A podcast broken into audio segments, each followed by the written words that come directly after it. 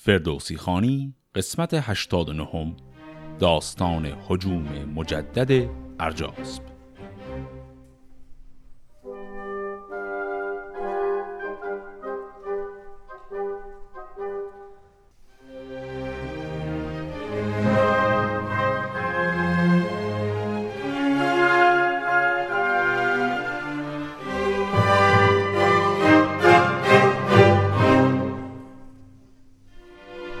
قسمت قبل با این حکایت به پایان رسید که ارجاسب وقتی فهمیده گشتاسب و اسپندیار رابطشون به هم خورده و اسپندیار اسیر شده گشتاسب هم ول کرده پایتخت رو نقشه کشید برای یک حمله جدید به ایران. علاوه بر اون در انتهای قسمت قبل گفتم که تکی از این کتاب که سروده دقیقی هست به پایان رسیده. شروع این قسمت با گفتاری از فردوسی آغاز میشه که می‌خواد مروری بکنه بر چیزهایی که تا حالا گفته شده و چند نکته هم درباره تاریخچه سرودن شاهنامه و همینطور درباره کار دقیقی بگه. پس فردوسی به این شکل شروع می‌کنه. چون این نامه افتاد در دست من به ماهی گراینده شد شست من. نگه کردم این نظم سست آمدم. بسی بیت ناتندرست آمدم. من این زان بگفتم که تا شهریار بداند سخن گفتن نابکار. دو گوهر بودین با دو گوهر فروش. کنون شاه دارد به گفتار گوش. سخن چون بدین گونه باید گفت مگویو مکن رنج با طبع جفت. چو بند روان بینی و رنج تن به کانی که گوهر نیابی مکن. چو طبعی نباشد چون آب روان مبر پیش این نامه خسروان. دهان گر بماند ز خوردن توهی از آن به که ناساز خانی نهی. اصطلاح ناساز خان این خان درش به معنای سفره است. پس در این تمثیل داره میگه آدم اگر گرسنه بمونه شرف داره به اینکه سر سفرش غذای ناسازگار و به درد نخور باشه. خب کنایه که فردوسی در اینجا می‌زنه به وضوح مرتبط به شعر دقیقی. پس تمام اون بحثی که در ابتدای این جریان آورد که گفت من دقیقی رو به خواب دیدم و از من درخواست کرد که شعرش رو بذارم اونا همه داستانهایی که گفته برای چیدن یک مقدمه برای آوردن اون شعرها. ولی اینی که الان تازه گفت دلیل اصلیش بود. در حقیقت فردوسی یک کار خیلی رندانه و جالبی داره می‌کنه. با آوردن شعر نفر قبلی خواننده خودش رو که خواننده شماره یک خودش میشه همون پادشاهی که این کتاب بهش تقدیم شده ولی به طور کلی تمام خواننده های خودش رو داره دعوت می‌کنه به مقایسه. داره میگه نفر قبلی که قبل از من این شعر رو گفته بود یه همچین شعرهایی گفته بود. حالا من به نظرم اومد این بیتا ناتندرست و این زبانش اصلا سسته. در قیاس با چیزی که من بلدم بگم. و بعد در قالب همین چند کنایه که شنیدیم داره میگه قضاوت رو خودتون بکنید. و بعد فردوسی ادامه میده. یکی نامه بود از گه باستان سخنهای آن بر منش راستان. فسانه کهن بود و منصور بود. تبایی از پیوند او دور بود. پس اینجا واضحه که داره به کتاب شاهنامه نصر ارجاع میده. همون شاهنامه ابو منصوری. و بعدم گفت تبایی از پیوند او دور بود. کلمه پیوند به معنای به نظم در آوردنه. فردوسی این کلمه رو به این معنا چند بار به کار برده. مثلا وقتی می‌خواد شعر خودش رو بگه میگه بپیوندم از گفته باستان. یعنی گفته باستان رو من به شعر تبدیل کنم. گذشته بر او سالیان شش هزار.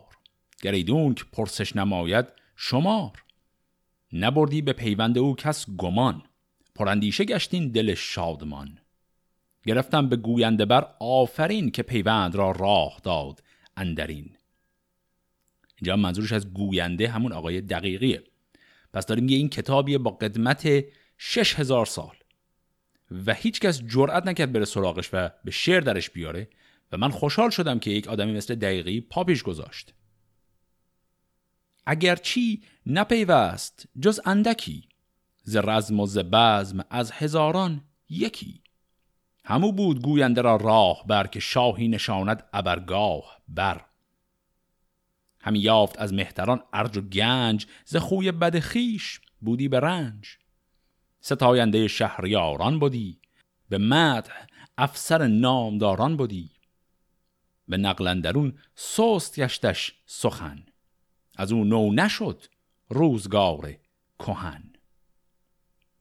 پس این چکیده در حقیقت رفتار فردوسی در مقابل دقیقیه. بسیار کار عجیبی می‌کنه فردوسی. هم خیلی احترام می‌گذاره به دقیقی و میگه من خیلی خوشحال شدم که قبل از منی کسی شروع کرد این کار رو و این تلسمی که روی این کتاب افتاده بود رو شکست. و هم در کنارش میگه که اینشون انقدر شعار خوبی نبود. شعاری نبود که در حد و اندازه چنین پروژه‌ای باشه. و یک نکته خیلی مختصری رو هم میگه که عین این رو در اون مقدمه دیباچه شاهنامه هم یک بار قبلا گفته بود. توی این مصرع که گفت ز خوی بد خیش بودی به رنج. ما این رو می‌دونیم که فردوسی خیلی معخوض به حیا هست و در مورد خیلی از مسائل به خصوص مسائلی که می‌تونن جنبه جنسی داشته باشن معمولا خیلی در لفافه حرف می‌زنه. به نظر می‌رسه که آقای دقیقی یک رفتار عجیب و غریب یا یک جور انحراف جنسی یک چیزیش می‌شده با عبارتی یک کاری کرده. اما دقیق برای ما فردوسین رو نمیگه. صرفا به اشکال مختلف چندین دفعه میگه که آقای دقیقی کلا یک اخلاق خیلی زشتی داشته. و بعد فردوسی ادامه میده. من این نام فرخ گرفتم به فال همین رنج بردم به بسیار سال. ندیدم سرفراز بخشنده ای به گاه کیان بر درخشنده ای همم این سخن بر دل آسان نبود جز از خاموشی هیچ درمان نبود. یکی باغ دیدم سراسر درخت نشستنگه مردم نیک بخت به جایی نبود هیچ پیدا درش جز از نام شاهی نبود افسرش. که در خور باغ بایستمی اگر تنگ بودی نشایستمی. سخن را نگه داشتم سال بیست. بدان تا سزاوار این رنج کیست؟ ابوالقاسم آن شهریار جهان که از او تازه شد تاج شاهنشهان. جهاندار محمود با فر و جود که او را کند ماه و کیوان سجود.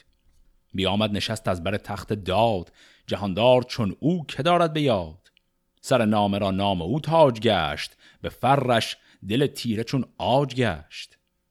به بخش و به داد و به رای و هنر نبود تاج را زو سزاوارتر.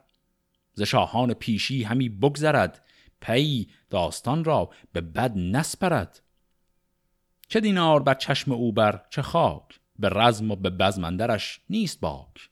گه بزم زر و گه رزم تیغ ز خواهنده هرگز ندارد دریغ. همیشه سر تختش آباد باد و از او جان آزادگان شاد باد. کنون رزم ارجاس را نو کنیم. به طبع روان باغ بیخف کنیم. پس با این بیت آخر هم مقدمه خودش رو تمام کرد و گفت که خب حالا برگردیم سر داستان و این ماجرای ارجاسپ رو از نو تعریف کنیم و این اصطلاحا باغ را بیخف کنیم یعنی حرس کنیم این باغ را از گیاهان مزر دقت هم کنید توی این چند بیتی که گفت کلا باغ رو در کل به عنوان یک استعاره به کار برد برای شاهنامه. گفت یک باغ بسیار بزرگ و زیبایی که جایگاه شاهانه و من در مقام باغبان ازش مراقبت می‌کردم ولی هیچ آدمی رو ندیدم که شایسته این باشه و همینجور معطل بودم تا بالاخره یکی پیدا شه و در نهایت بعد از 20 سال کسی به نام سلطان محمود پیدا میشه. که خب اینم خیلی شبیه روایتی که در بقیه جاهای شاهنامه فردوسی درباره سلطان محمود و دلیل تقدیم کردن کتاب بهش گفته بود. خب قبل از اینکه داستان رو شروع کنیم از این فرصت استفاده کنیم و من چند دقیقه درباره این حرف بزنم که شعر دقیقی رو چجوری میشه با شعر فردوسی مقایسه کرد. اولین نکته ای که باید خاطرمون باشه اینه که گرچه دقیقی خیلی واضحه که به خوبی فردوسی نیست به عنوان یک شاعر اما بنده خدا انقدر هم شاعر بدی نیست.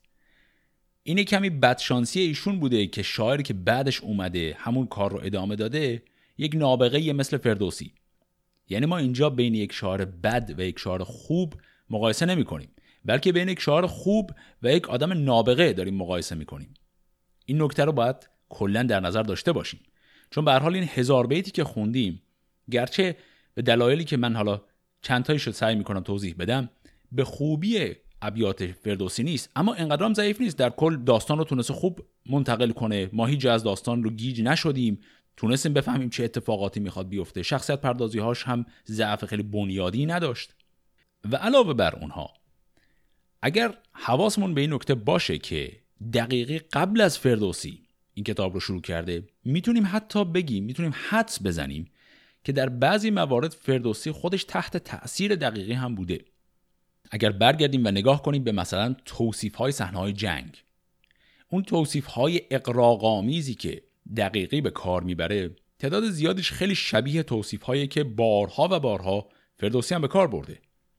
و همطور که ارز کردم چون دقیقه قبل از اون بوده به احتمال زیاد خود فردوسی شعرهای دقیقی رو خونده و یک جاهایی هم از سبک کار اون استفاده کرده. اما غیر از این بحث میشه کار دقیقی و فردوسی رو از دو جنبه مقایسه کرد. اول از جنبه توانایی شاعری و بعد از جنبه توانایی داستانگویی. از حیث کیفیت شعر پژوهشگران زیادی در این باره نوشتن کارهای زیادی کردند که کلا دقیقی در اشعارش اون ایجاز خیلی نابی که فردوسی داره رو نداره. فردوسی خیلی اوقات بارها دیدیم این رو یک نکته پیچیده رو در قالب مثلا سه بیت میگه. بعد عین اون رو اگر دقیقه بخواد بگه بعضی وقتا ده بیت طول می‌کشه تا بتونه حرفش رو بزنه. این توانایی که خیلی خلاصه و دقیق حرفش رو بزنه و بره جلو رو نداره. یعنی به عبارتی ایشون برخلاف اسمش خیلی هم آدم دقیقی نیست. این یک نکته. نکته دوم این که دقیقی بعضی وقتا مرز بین اقراق و حرف بیمعنی رو خیلی خوب رعایت نمی‌کنه. ما داریم کتاب حماسی می‌خونیم و درش یه چیزی که اتفاق زیاد میفته اینه که شاعر از ابزار اقراق استفاده می‌کنه. می‌خواد به هر حال مثلا ابهت یک پهلوان رو نشون بده یا عظمت یک صحنه جنگ رو نشون بده. اما یک مرز خیلی باریک و سختی هست بین اینکه شما اقراق کنی و همچین حس و حال خیلی بزرگی به یک صحنه بدی با حالتی که دیگه بیای و رسما جمله های پرتوپلا و بیمعنی بگی. فردوسی همیشه این مرز رو رعایت می‌کنه. اما آقای دقیقی بعضی وقتا خیلی خوب این رو رعایت نمی‌کنه. من یه مثال می‌زنم. توی انتهای قسمت 85 از همین پادکست وقتی که لشکر ارجاز تازه می‌خواست آماده بشه حمله کنه به ایران ما دو تا بیت داشتیم. این دو تا بیت رو من می‌خونم. گفت که بر این همی رفت با این خشم پر از خون شده دل پر از آب چشم. همی کرد غارت همی سوخت کاخ درختان همی کند با بیخ و شاخ. درآورد لشکر به دیران زمین همه خیره و دل پراگنده کین. خب تو این ستا بیت این بیت دومش نکته داره. چیزی که داره توی روند این ابیات اتفاق میفته اینه که لشکر خیلی عظیمی که ارجاس جمع کرده دارن با خشم تمام و با ابهت بسیار زیادی حرکت می‌کنن به سمت ایران. توی بیت سوم تازه به ایران می‌رسن. اما تو بیت دوم میگه که این لشکر هر جا می‌رسید غارت کرد کاخهایی که سر راهش بود همه رو سوزوند و هرچی هم درخت بود و از بیخ کند. خب اگر تو بیت بعدی تازه رسیده به ایران پس یعنی تمام این کارهایی که کرد رو همه این خرابکاری ها رو داشته تا حالا تو توران می‌کرده دیگه. لشکر توران برای چی توی خود خاک توران در حال حمله تمام درختایی که سر راهش می‌بینه رو می‌خواد بکنه؟ چه کاری هستن؟ خب این دقیقا جزو همون نکاته. یعنی ما می‌تونیم ببینیم کلا که دقیقی منظورش از این بیت اینه که این لشکر بسیار قوای غیر قابل کنترلیه که همجور داره میاد و همه چیز رو خراب می‌کنه. کلا فهوای کلامش رو می‌فهمیم. اما کلامش دقت نداره. یعنی اگر خیلی ریز بشیم توی صحبتش می‌بینیم که حرفش بیمعنی و پرتوپلاه. چون به حال لشکر برای چی اصلا باید این همه کاخهایی که تو کشور خودش هست رو بسوزونه و همه درختها رو اصلا برای چی باید بکنه؟ این جزو اون جاهایی که ما شلختگی در شعر دقیقی می‌بینیم و در شعر فردوسی همچین چیزی ما نمی‌بینیم. شعر فردوسی اگرم اقراق می‌کنه حد اقراق رو همیشه نگه میداره. هیچ وقت دیگه ردش نمی‌کنه برسه به خوزعبلگویی اما این تفاوت ها همه جزئیات مربوط به فن و فنون شعریه. در مورد اختلاف های سبک شعری دقیقی و فردوسی خیلی میشه حرف زد. دقیقی مثلا افعالی رو به کار می‌بره که بعضی وقتها اون کیفیت افعال فردوسی رو ندارن. مثلا برای کشتن فعل خوابیدن یا خواباندن به کار می‌بره. که فردوسی عادت نداره به کار ببره. چیزایی از این قبیل.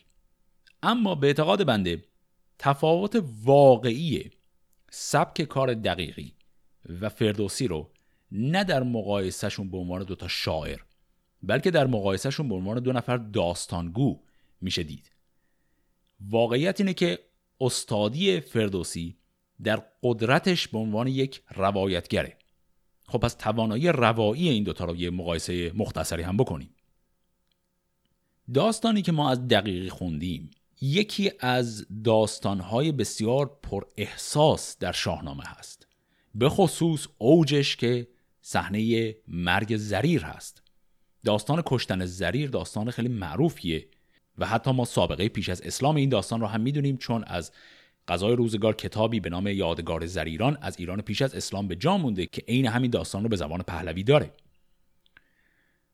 اما وقتی که میایم به این داستان نگاه می‌کنیم حسی که ما به عنوان خواننده داریم اینه که این داستان باید قاعدتا از نظر کیفیت احساسی یه چیزی همپای مثلا داستان کشته شدن سهراب یا ایرج یا فرود یه چیزی تو اون مایه ها می بود اما عملا اون کار رو نکرد.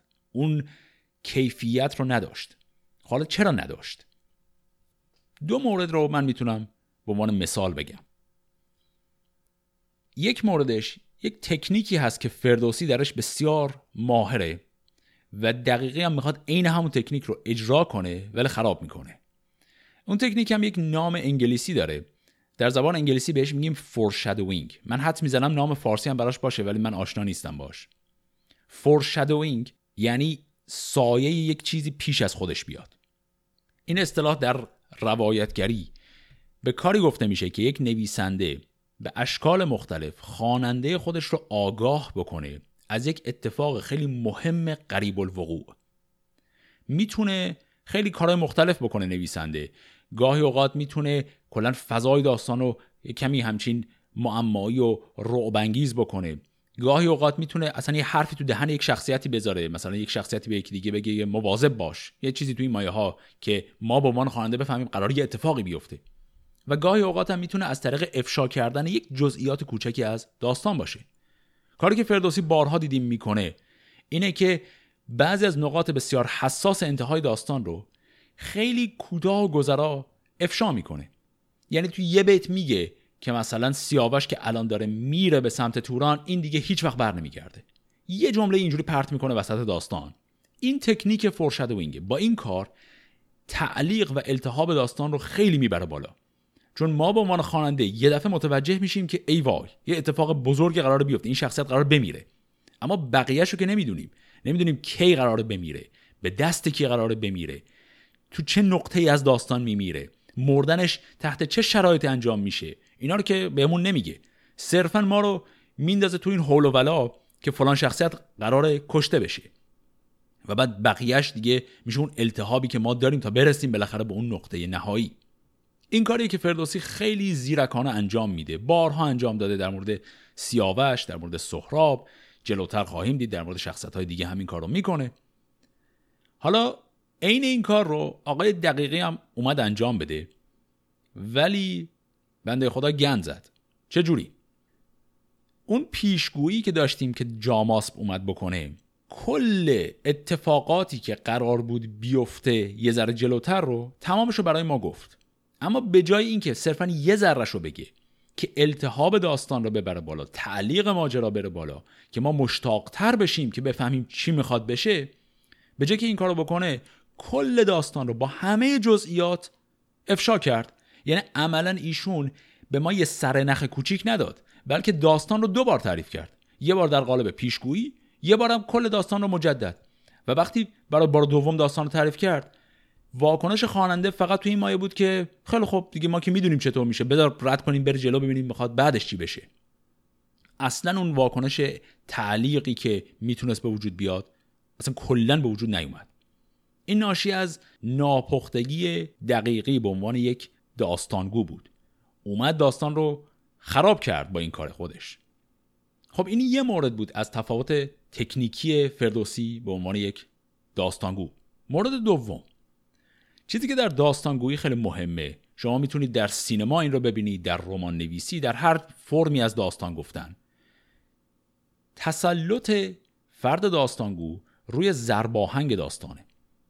داستان هیچ وقت نباید با یک سرعت یکسان همه چیز پیش بره. بعضی جاها نیاز داره داستان خیلی آرام بره جلو. بعضی جاها یه دفعه باید سرعت بره بالا. و این تسلط روی سرعت داستان خیلی مهمه. در حالت عادی از انواع شیوه ها میشه استفاده کرد.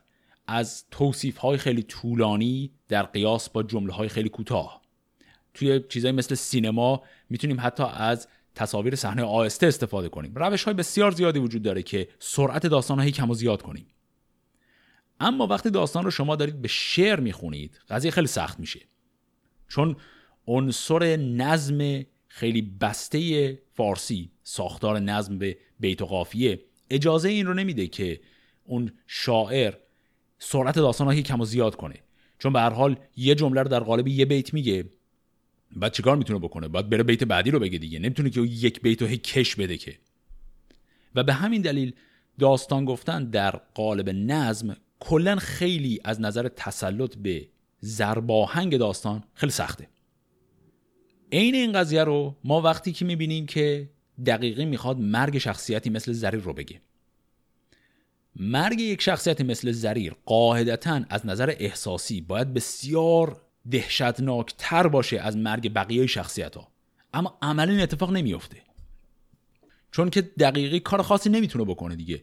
یعنی شخصیت های قبلیش مثل گرامی وقتی میمیرن دقیقه یه دونه بیت میگه که فلانی رو زدن کشتن. یه بیت بعدش میگه که مثلا دریغ از فلانی که مرد که ای وای که مرد. و بیت بعدی باید بره بقیه داستان رو بگه دیگه. نمی‌تونه که هی این بیت مثلا صحنه کشته شدن رو هی کش بده. و وقتی هم به زریر می‌رسه باز همین. یکی دو بیت میگه که بیدرفش رفت از پشت به زریر زوپین پرتاب کرد او رو کشت و یه بیت هم میگه درباره اینکه ای وای که فلانی مرد. بعد هیچی باید بریم بقیه داستان رو گوش بدیم. این باعث میشه که به عنوان خواننده شما بهت فرصت داده نشه که داستان رو از حیث احساسی حزم کنی. داستان تو این نقطه خاص باید ضرباهنگش بیاد پایین. تا اجازه بده که ما از نظر احساسی درگیر شیم با قضیه. اما خب شعر نمی‌تونه همچین کاری بکنه. حالا فردوسی چه کار می‌کنه؟ فردوسی هم که با همین ابزارهایی روبروه که دقیقی هست دیگه. کاری که فردوسی می‌کنه آوردن یک سری ابیات برای پر کردن فضا. فردوسی یه دفعه داستان رو متوقف می‌کنه. این بیتایی هست که ما زیاد می‌بینیم فردوسی میگه مثلا چون این از رسم سرای سپنج ابیات این شکلی. این بیتا غیر از اینکه دیدگاه و جهانبینی فردوسی رو نشون میده هر وقت این بیتا میاد دقت کنید کجای داستان داره میاد. وقتی که یه اتفاق خیلی مهم داره میفته فردوسی می‌خواد ضرباهنگ داستان رو ببره نزدیک به صفر. داستان رو کامل متوقف کنه. این بیتا رو اونجا می‌ذاره. با گذاشتن این بیتا کاری می‌کنه که شما درگیر شی با داستان چون داستان دیگه جلو نمیره. شما نگاه کنید به صحنه مرگ این شخصیت ها صحنه مرگ پیران مثلا. بلا فاصله بعد از مردنش ما این ابیات رو داشتیم. عین این قضیه در مورد صحنه زیر برف موندن پهلوانان بعد از رفتن کیخسرو بود. دوباره این بیتا اومد به ما اجازه داد که از نظر احساسی وایسیم و با قضیه ارتباط شخصی بیشتری برقرار کنیم. این کاریه که دقیقی نمی‌تونه انجام بده ولی فردوسی انجام میده. پس اگر ما این داستان رو خوندیم و حس کردیم که کلا به نظر می‌رسه از نظر خمیرمایه داستان زرر قاعدتا باید خیلی پر احساس تر از اینا در میومد. ولی در نیومده. این دوتا نکته که من گفتم می‌تونه دوتا از دلایلش باشه که اگر یکی مثل فردوسی می‌خواست عین این داستان رو بگه اونطوری میگفتش و واقعا اشک خواننده رو در می آورد ولی آقای دقیقی متاسفانه نتونست همچی کاری کنه. خب این عرازه بنده خیلی طولانی شد. همینجا دیگه این صحبت رو قطع کنیم برگردیم سر خود داستان.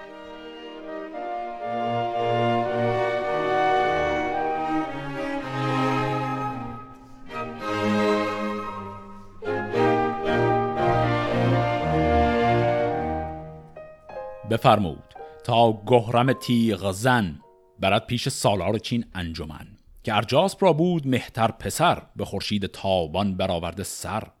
بدو گفت بگزین ز لشکر سوار ز گردان شایسته مردی هزار از در برو تا زنان تا به بلخ که از بلخ شد روز ما تار و تلخ. نگر تا کرا یابی از دشمنان از آتش پرستان و آهرمنان سرانشان ببر خانه هاشان بسوز بر ایشان شب آور به رخشنده روز. از ایوان گشتاس باید که دود زبان برارت به چرخ کبود اگر بند بر پای اسپندیار بیابی سرآور بر او روزگار. همانگه سرش راز تن باز کن ز نام تو گیتی پرآواز کن. همه شهر ایران به کام تو گشت تو تیغی و دشمن نیام تو گشت. من اکنون به خلخ نجویم زمان. دما دم بیایم پسند در دمان. بخوانم سپاه پراگنده را برافشانم این گنج آگنده را.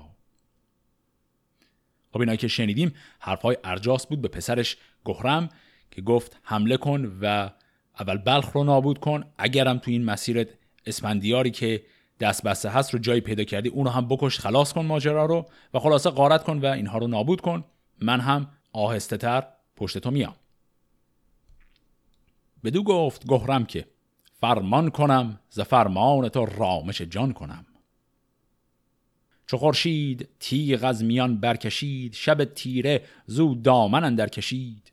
بیاورد گهرم به دیران سپاه زمین گشت چون روی زنگی سیاه. چون آمد بدین مرز بکشاد دست کسی را که دیدش همی کرد پست. همه دلز نیکی به پیراستند به تاراج و کشتن بیاراستند. چو ترکان رسیدن نزدیک بلخ. گشاد زبانها به گفتار تلخ. ز گهرم چو لحراسب آگاه شد غمی گشت و با رنج همراه شد. خب چیزی که باید اینجا یاد خودمون بیاریم اینه که لحراسب که از پادشاهی خودش رو بازنشسته کرده بود رفته بود خلوت گزیده بود در یک پرستشگاهی در همین شهر بلخ. پس لحراسب پدر پادشاه الان تو بلخ هست. اما خود پادشاه که گشتاسبه اونجا نیست. به یزدان چنین گفت که کردگار تویی برتر از گردش روزگار توانا و دانا و بخشنده ای خداوند خورشید رخشنده ای نگهدار دین و تن و هوش من همان نیروی جان و گر توش من. که من بنده بر دست ایشان تباه نگردم نه از بیم فریاد خواه. به بلخندرون نامداری نبود و از آن گرزداران سواری نبود. بیامد ز بازار مردی هزار چنان چون بود نزدر کارزار. چو توران سپاهندر آمد به تنگ بپوشید لخراسب خفتان جنگ. پس لحراسب اینجا یک دعایی کرد که خداوند حفظش کنه و بعد رفت و دید هیچ کس از پهلوانان و سپاهیان اصلا یک نفر هم تو بلخ نیست. تونست هزار نفر از آدمای کوچه و بازار رو جمع کنه ولی خب اینا هم به درد جنگیدن نمی‌خورن. و بعد خود لحراس با سن و سال بالاش لباس رز پوشید که آماده بشه برای جنگ. ز جای پرستش به داوردگاه بیامد به سربر کیانی کلاه. به پیری بغرید چون پیل مست یکی گرزه گاو پیکر به دست. به هر حمله جادویی زان سران زمین را سپردی به گرز گران. همی گفت هر کس که این نامدار ندارد مگر زخم اسپندیار؟ پس این لحراس با وجود سن و سال بالاش جوری داره میجنگه که از دور که میبیننش چهرش رو هم ندیدن فکر می‌کنن اسپندیاره. به هر سو که بار برانگیختی همی خاک با خون برامیختی هر آن کس که آواز او یافتی به تن شندرون زهره بشکافتی. به ترکان چنین گفت گهرم که چنگ میازید با او یکا یک به جنگ بکوشیدشان در میان آورید. خروش هزبر ژیان آورید. برآمد چکا چاک زخم تبر خروش سواران پرخاش خر. چو لحراس اندر میانه بماند به بیچارگی نام یزدان بخواند. ز پیری و از تابش آفتاب غمی گشت و بختندر آمد به خواب. جهان دیده از تیر ترکان بخست نگوسار شد مرد یزدان پرست به خاک اندر آمد سر تاجدار بر او انجمن شد فراوان سوار. بکردند چاک آن کی جوشنش به شمشیر شد پاره پاره تنش. همی نو سواریش پنداشتند. چو خود از سر شاه برداشتند پدید آمدن همچو کافور موی. از آهن سیاه آن بهشتیش روی. بماندند یک سر از او در شگفت که این پیر شمشیر چون برگرفت. که از این گونه اسپندیار آمدی سپه را بر این دشت کار آمدی. بدین اندکی ما چرا آمدیم؟ همی بیگله در چرا آمدیم؟ پس دیدیم که لحراسب پادشاه سابق ایران به این شکل تنها موند محاصره شد و به دست لشکر تورانیان کشته شد. و وقتی هم که جسدش روی زمین افتاده بود کلاه خودش رو که برداشتن و موهای سفیدش زد بیرون همه متعجب موندن چون فکر می‌کردن اسپندیار رو کشتن. به یاران چنین گفت گخرم که کار همین بود من رنج در کارزار که این نامور شاه لحراس است که باب جهاندار گشتاسب است. شهنشاه با فر یزدان بود همه کار او رزم و میدان بود. جز این نیز که این خود پرستنده بود دل از تاج و از تخت برکنده بود. کنون پشت گشتاسب زو شد توهی بپیچد ز دیهیم شاهنشهی. و آن پس به بلخ اندر آمد سپاه جهان شد ز تاراج و کشتن سیاه. نهادند سرسوی آتش کده بدان کاخ و ایوان زر آزده. همه زندوستش همی سوختند چه پرمایه تر بود برتوختند. ورا هیربد بود هشتاد مرد زبانشان ز یزدان پر از یاد کرد. همه پیش آتش بکشتندشان ره بندگی برنوشتندشان ز خونشان بمرد آتش زرد و هشت. ندانم جز از جایشان در بهشت. پس به این شکل دیدیم که لشکر گهرم بلخ رو کامل تاراج و تصرف کرد و آتشکده بزرگ بلخ رو هم نابود کرد و تمام موبدان رو هم کشت. حالا این خبر تازه می‌خواد برسه به گشتاسب.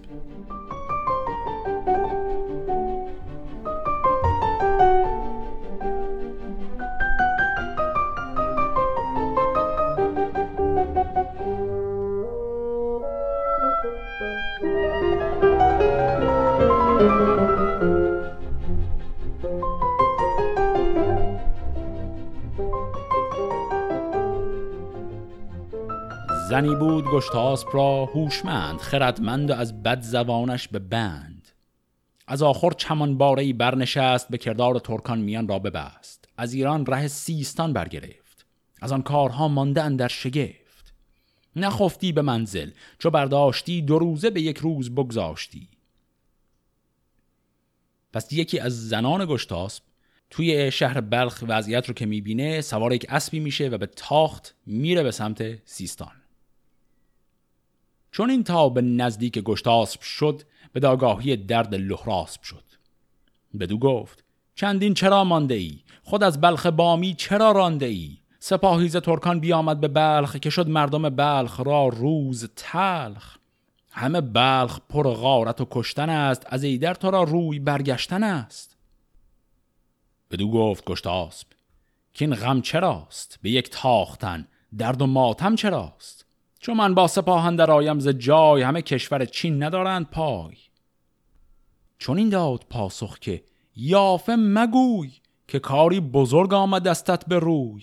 شهنشاه لحراسب را پیش بلخ بکشتند و شد روز ما تار و تلخ. و از آنجا به نوش آزرندر شدند رد و هیر بد را همه سر زدند. ز خونشان فروزنده آذر بمرد چون این بدکنش خار نتوان شمرد. ببردند پس دخترانت اسیر. چون این کار دشخار آسان مگیر. اگر نیستی جز شکست همای خردمند را دل نرفتی ز جای. دگر دختر شاه به آفرید که باد هوا هرگز او را ندید. که از تخت زرینچ برداشتند بر او یار و تاج نگذاشتند. پس اینجا ما یک نکته خیلی مهمتر رو فهمیدیم. این لشکری که آمده بود به تاراج بلخ غیر از کارهایی که کرد و ذکرشون رو شنیده بودیم دو تا دختر گشتاسب رو هم اسیر کرد و برد. یکی همای و دیگری به آفرید. چو بشنید گشتاسب شد پرز درد.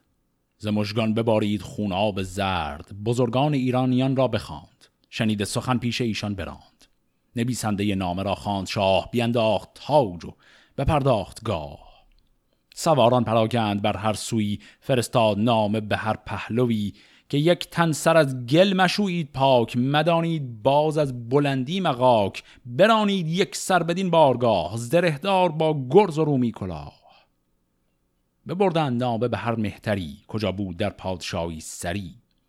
چو گشت انجمن لشکران بر درش سواران جنگاور از کشورش درم داد و از سیستان برگرفت. سوی بلخ بامی رهندر گرفت.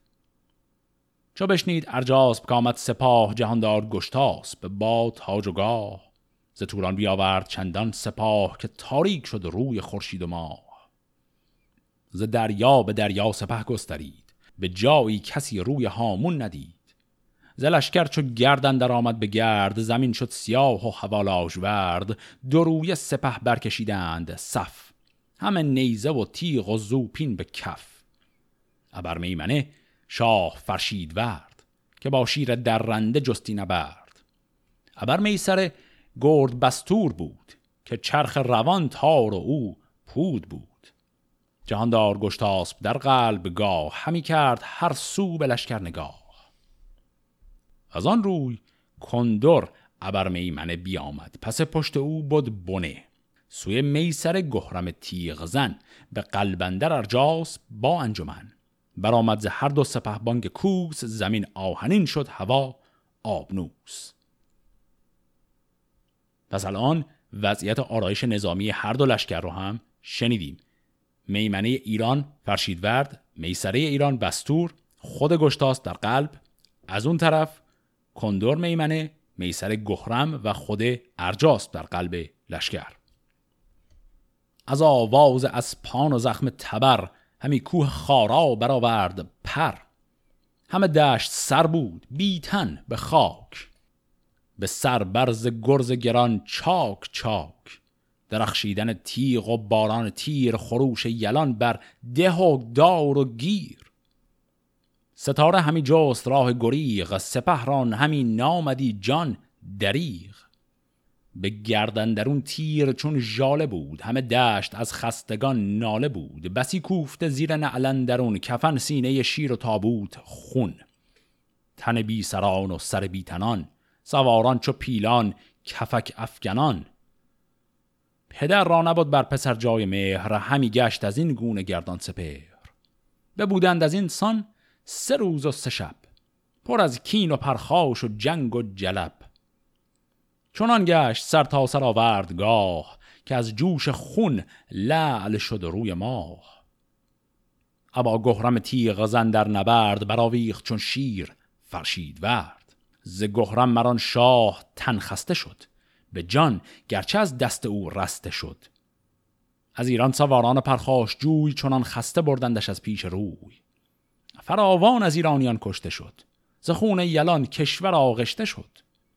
پسر بود گشتاسب را سی و هشت دلیران کوه و سواران دشت. بکشتند یک سر بران رزمگاه به یک بارگی تیره شد بخت شاه. پس فهمیدیم که یک نبرد تن به تنی هم در این میانه بین گهرم و فرشیدورد هست که یکیش پسر ارجاس به دیگری پسر گشتاسب و اینجا فرشید ورد گرچه زنده میمونه اما زخمی میشه و از میدان به عقب میبرنش. پس الان وضعیت جنگ در کل به ضرر ایرانیاه و یک ذکر کلی هم می‌کنه از اینکه تعداد زیادی پسران دیگر هم گشتاسب داشت که دارن اینجا کشته میشن. سرانجام گشتاسب بنمود پشت بدان گه که شد روزگارش درشت. پسندر دو منزل همی تاختند. مرو را گرفتن همی ساختند. یکی کوه پیش آمدش پرگیا به دوی چشمه و آسیا. که بر گرد آن کوه یک راه بود و از آن راه گشتاسب آگاه بود. بر آن کوه شد داغ دل با سپاه ز گردان نشستند چندی به راه. کرا ساخت لشکر و کوس نیست مرو را به از لابه و بوس نیست. اینجا هم کلمه بوس این یک کلمه که تا حالا زیاد فردوسی به کار نبرده بود توی داستانهای آتی بیشتر به کار می‌بره. این بوس با بوسیدن فارسی فرق داره. این در حقیقت کلمه عربی بوس هست که به فارسی میخوننش بوس. و این کلمه بوس به این معنا یعنی سختی و دردسر. پس حرفش اینه که گشتاسب پهلوانی که بتونه این جنگ رو ببره نبود و در نهایت عقب نشینی کرد و یک راه مخفی توی یک کوهی رو اینا بلد بودن از طریق اون راه اینا جان به در بردند و فرار کردند. چون ارجاسب با لشکر آنجا رسید بگردید و بر کوه راهی ندید. گرفتند گردندرش چار سوی چو بیچاره شد شاه آزاد خوی. از آن کوه سار آتش افروختند و از آن خار و خاور همی سوختند. همی کشت هر مهتری بارگی نهادند دلها به بیچارگی. چو لشکر چنان گردشن در گرفت که برمنش دست بر سر گرفت. جهان دیده جاماس را پیش خواند و زختر فراوان سخنها براند. بدو گفت که از گردش آسمان بگوین چه دانی و پنهان ممان. که باشد بدین بد مرا دست گیر بباید گفتن همه ناگزیر. پس اینجا هم اتفاقی که خیلی شبیه دفعه قبل بود پیش اومد. دوباره گشتاسب از جاماست می‌خواد که آینده این جنگ رو براش پیشگویی کنه. الان وضعشون به قدر خرابه که محاصره شدن توی یک راه مخفی توی این کوه و نراه پس دارن و نراه پیش. جاماسپ هم این جواب رو میده. چو بشنید جاماسپ بر پای خواست دو گفت. که ای خسرو داد و راست. اگر شاه گفتار من بشنود بدین گردش اختران بگرود بگویم همه هرچه دانم بدوی اگر شاه دارد مرا راست. گوی.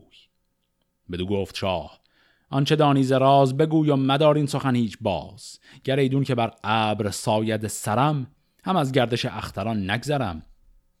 بدو گفت جاماسب که شهریار سخن بشنو از من یکی هوشیار. تو دانی که فرزندت اسپندیار همی بند ساید به بدروزگار اگر شاه بگشاید او را ز بند نماند بر این کوه سار بلند.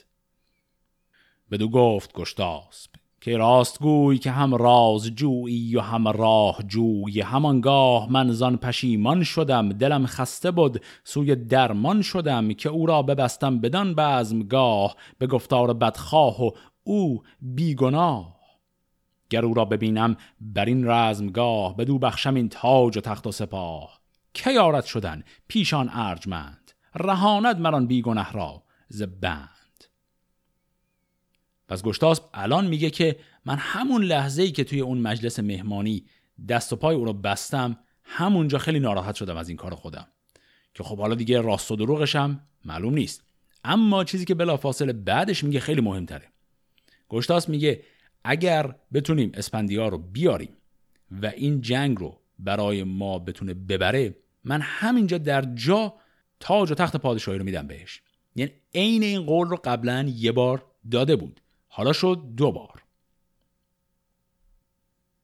بدو گفت جاماسب که شهریار منم رفتنی که این سخن نیست خار پس جاماسب خودش داوطلب شد که بره اسپندیار رو آزاد کنه و بیاره. چون گفت گشتاسب که پر خرد که جان از هنرهات رامش برد. برو و از منش ده فراوان درود. شب تیره بگذار ناگاه رود. بگویش که آن کس که بیداد کرد بشد زین جهان با دلی پر درد. وگر من برفتم به گفته کسی که بهره نبودش ز دانش بسی چو بیداد کردم بپیچم همی. به پاداش نیکی بسیچم همی. کنونگر بیابی دل از کین پاک سر دشمنان اندراری به خاک. وگرنی شد این پادشاهی و تخت زبان برکنندین کیانی درخت. چون سپارم تو را تاج و گنج ز چیزی که من گرد کردم به رنج.